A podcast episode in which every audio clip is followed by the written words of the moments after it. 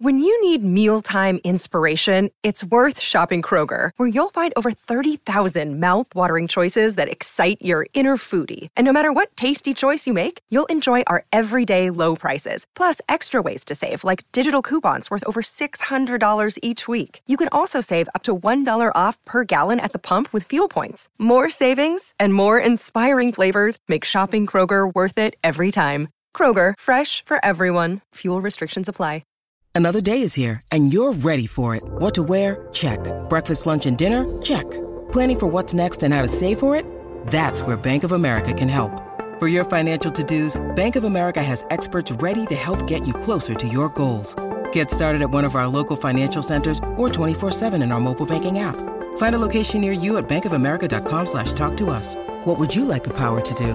Mobile banking requires downloading the app and is only available for select devices. Message and data rates may apply. Bank of America N.A., member FDIC.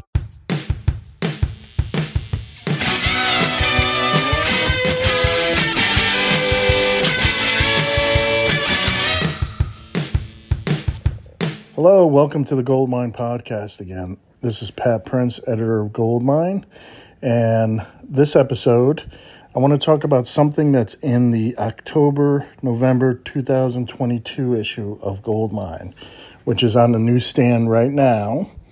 If you go to select Barnes & Noble or Books-A-Million stores, or you could go to our Goldmine shop in about a few weeks and pick it up there, which is shop.goldminemag.com.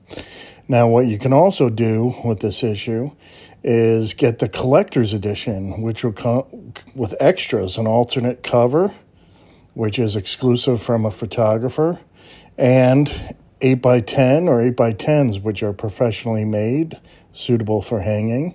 For this issue, we have the Stones, the Rolling Stones, celebrating their 60th, and Kiss Gene Simmons as Kiss wraps up what is supposed to be their last tour. And Gene really, he really gets candid with Ken Sharp, who has written a best-selling biography on Kiss. But anyway, let's get back to the episode. I approached Frank Daniels about doing an article about UK vinyl for the Beatles. There was one online about the U.S. vinyl and the most valuable records. And I asked Frank, who is quite an expert on Beatles records. He has written a lot in the field. What are the highest valued Beatles records from the U.K.? And, you know, some of these might be obvious to the record collectors, but some might be records you never heard of. And some, you know, the top three here, which we're going to discuss, and you could go on, and I think there are 20 of them or more in the latest issue, which are detailed and why they're so valuable. But here, the ones at the top three are pretty much something that most record collectors can only dream about owning. They're just very high priced, close to 100,000, some of them over 100,000. But anyway, let's talk about the third one up, which is Hello Little Girl, the B-side Till There Was You, and it's Brian Epstein's personal acetate, a very unique item, which can be had for about $100,000 to $110,000. And as Frank puts it, this is an acetate that Epstein cut in the HMV shop, and he took it to producer George Martin at EMI in his effort to get the band signed to a recording contract. The band recorded songs for their unsuccessful audition for Decca Records, and of course Martin thought there was something special about the band when he heard this, and he believed he could work with them. And of course, as you know, he did, and he was an important part of that band. And this particular acetate contains, like I said, Hello Little Girl, which the Beatles wound up keeping unreleased for many years, and by the time they recorded for EMI, they were writing much, much better material. Again, this is an acetate, and it's funny because on the label, someone had written the title, Hello Little Girl, and of course it's Hullo, and that's pretty unique in itself. The second one is the Beatles' self-titled album, which is known as the White Album. It's about the number one Ringo Starr copy that was sold. This is important because it went for almost 800,000, 790,000 to be exact. And this is, of course, the Apple. It's on Apple Records, Apple PMC 706-7. In 1968, the Beatles had solicited a potential design for this album. The design that they preferred was from Richard Hamilton and his concept of a stark white cover with no print. And, of course, you had the Beatles embossed on the front cover. It also would fold open to reveal the song titles and a black and white images of the band. Hamilton was intrigued that this album might sell millions of copies, and he suggested that each copy be individually numbered, like limited edition works of art, and this made each copy unique, even though the limited edition might consist of 1 million copies. Hamilton also put together the album's poster, too, which contained, on one side, the lyrics to all the songs. Now, you know, of course, you had the first copy, which Ringo did, it would be worth lots of money. Now, the EMI affiliates around the world that had the equipment to do and attempted to reproduce the idea, numbering their own covers. In the UK, EMI allocated 300,000 numbers to the mono copies, 300,000 to the stereo copies. Since EMI liked numbering concept, they made sure that the first few numbers were used as giveaways to the Beatles, their friends, and record company employees.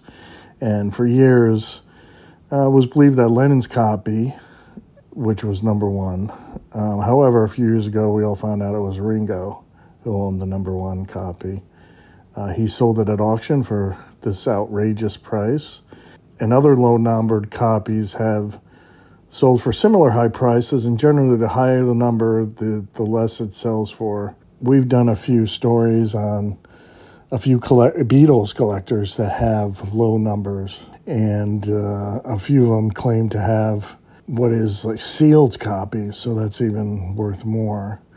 They won't get the kind of price that Ringo got, but who knows how much, you know, someone would pay for a low number. The mono number 2 went for 81,000, and the mono number 9 went for 10. So, you know, it's all what the market gives at the moment. I mean, if you're lucky enough to have a low number like that, then wait a few years, sell it, and maybe put down some money on your mortgage. But that is a valuable copy to have. But number 1, which is priceless, is the 78 of That'll Be the Day on the B-side, In Spite of All Danger. Now, this is a Kensington pressing. And in 1955, Percy Phillips set up a recording facility in Liverpool at 38 Kensington, where people could come in, record their own music, etc. After they were finished recording, Phillips would transfer the music to Shellac 78s. Of course, not vinyl, Shellac. On July 12, 1958, the Quarrymen, and that consists of John Lennon, Paul McCartney, George Harrison, John Dufflow, and Colin Hanton. They walked into this recording studio and paid to make a 78 RPM recording of these two songs. These were their cover version of the Crickets' That'll Be the Day, and an original song. So he had the cover version of the Crickets' That'll Be the Day and an original song, In Spite of All Danger. You know, for some months, the band passed around the recording among one another and played it for friends. It wound up in Lowe's collection. And in 1981, he discovered that he still had the record and went to sell it at an auction. McCartney made him a preliminary offer, and he rejected it, but McCartney eventually bought it from him. That year, he paid to have 50 replica copies made, some as 78s and others as 45s. Those copies have 1981 in the Matrix. The original, however, is a piece of Beatles history and thus priceless. So that's the number one. That's the number one disc. And, of course, it's not vinyl. It's shellac, 78 RPM disc. And Paul McCartney owns it. So if you can convince him to sell it. But anyway, the title of the article is called The Most Bang for the Pound.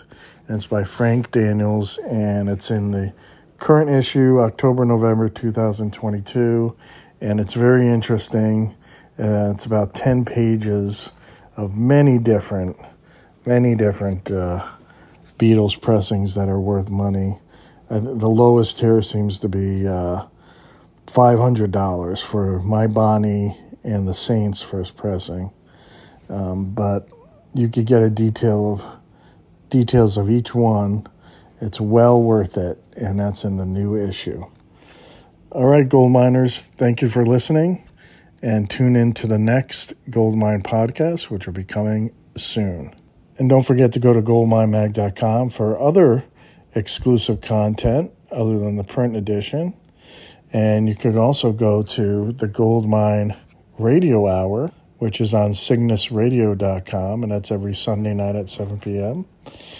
And don't forget to go to our shop, shop.goldminemag.com. Right now you can get some exclusive vinyl, some vinyl variants where they're only exclusive to the Goldmine store. We'll catch you next time on the Goldmine Podcast.